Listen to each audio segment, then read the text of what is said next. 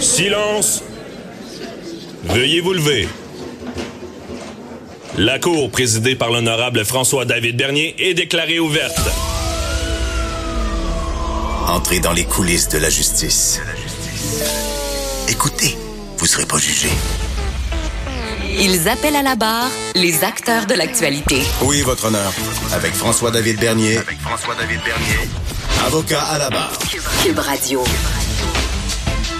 Bonjour, bienvenue à l'émission. Aujourd'hui, euh, ben, une journée euh, chaude en passant. Là, c'est vraiment, on, on sent la, la canicule euh, au Québec. Et euh, bon, ça fait été quand même. Et d'ailleurs, tout à l'heure, on va, on va se parler de la chaleur de la canicule qui a un lien avec le crime. Euh, La chaleur accablante ferait péter les plombs à des gens, euh, des attaques au, euh, au poignard. Des, donc, il semblerait que la chaleur, c'est un peu comme euh, la pleine lune. Il y aurait plus de crimes. On s'en parle tout à l'heure euh, avec euh, le journaliste euh, Antoine Lacroix qui nous explique qu'est-ce qui se passe dans ce dossier-là. Euh, ensuite de ça, euh, hier, euh, j'ai, je vous ai pas lu mon ma colle euh, de la semaine, mon énigme. Je vais vous la lire là, mais on va la mettre sur le Facebook.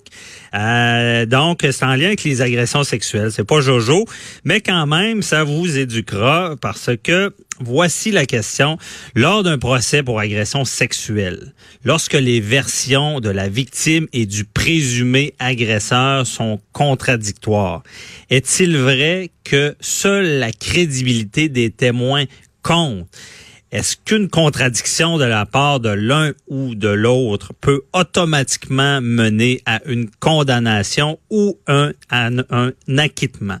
Donc, on, mettra la, cette euh, énigme-là judiciaire euh, sur euh, le Facebook. Essayez d'y répondre, participer, je veux dire. et vendredi, j'aurai un invité qui expliquera qu'est-ce qu'il y en est, c'est quoi la réponse. En attendant, ben toujours, on veut vous lire, on veut vous entendre. Je le répète tous les matins, mais c'est important. Euh, vous pouvez poser vos questions. Avocat à la barre, c'est une émission interactive avec vous, nos auditeurs. On veut euh, votre participation. Donc, euh, appelez-nous 187 Cube Radio ou écrivez-nous sur le Facebook. On, on vous, on vous lira. Et à 10h30, comme à l'habitude, on répondra à vos questions. Et aujourd'hui, c'est Maître Boily, euh, que vous connaissez, Jean-Pierre euh, Boily, euh, Jean-Pierre, Jean-Paul Boily, qui répondra à vos questions tout à l'heure.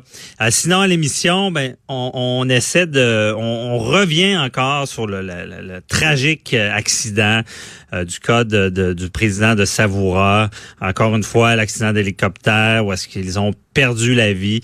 Euh, on fera une analyse du style La Firme que j'appelle avec euh, Nicole Gibault, juge à la retraite, et Jean-François Brochu, euh, policier à la retraite.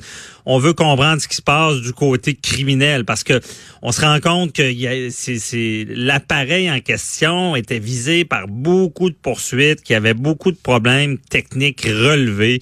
Est-ce qu'il n'y a, pas une responsabilité des euh, fabricants, des, entreprises. De plus en plus, on peut voir de- des accusations criminelles. Je vais leur poser la question dans ce domaine-là. Et sinon, euh, il y a Maître Boily aussi qui est là tantôt pour parler. Est-ce que dans ce dossier-là, imaginez, euh, le, président de Savoura avait déjà eu un, en- un- un ennui mécanique, avait changé un moteur et avait poursuivi la compagnie au civil? Est-ce qu'il pourrait y avoir des poursuites civiles? Parce que, bon, c'est une, c'est une grosse perte pour la famille. On va en parler tout à l'heure. Euh, et euh, c'est les vacances à construction, ben la chaleur. On va vous parler de vos vacances. Imaginez, euh, il y a déjà 10 collisions mortelles euh, en, en une semaine des vacances de la construction. C'est frappant, c'est marquant. Euh, et là, on va y aller en prévention avec Jacob Lafrenière, qui est mécanicien, à savoir est-ce que nos véhicules sont bien entretenus, est-ce qu'on a les bons pneus, et quand on part en vacances, qu'est-ce qui se passe, qu'on a une responsabilité. On en parle tout à l'heure.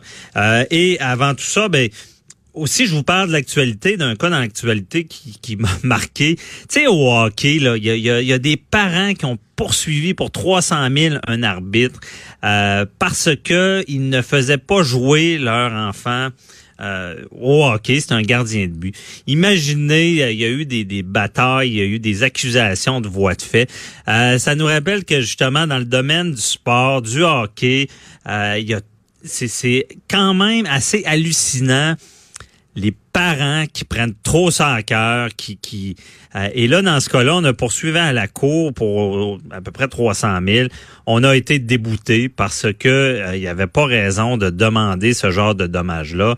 Il reste que quand un enfant joue au hockey, c'est l'entraîneur qui décide quand il joue, quand il joue pas, puis ça, ça vaut pas euh, les tribunaux.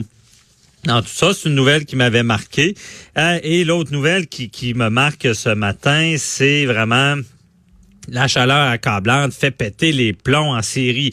Des études qui démontrent que la population a le, le caractère plus bouillant pendant les périodes de canicule. Imaginez-vous donc, on n'aurait pas pensé à ça, malgré que oui, quand il fait chaud, disons qu'on est moins patient, mais de là à commettre des crimes parce qu'il fait plus chaud, euh, j'aimerais comprendre pourquoi. Euh, et plus tard, justement, on aura le docteur Pierre Faubert pour nous expliquer comment ça fonctionne dans la tête des criminels quand il fait plus chaud.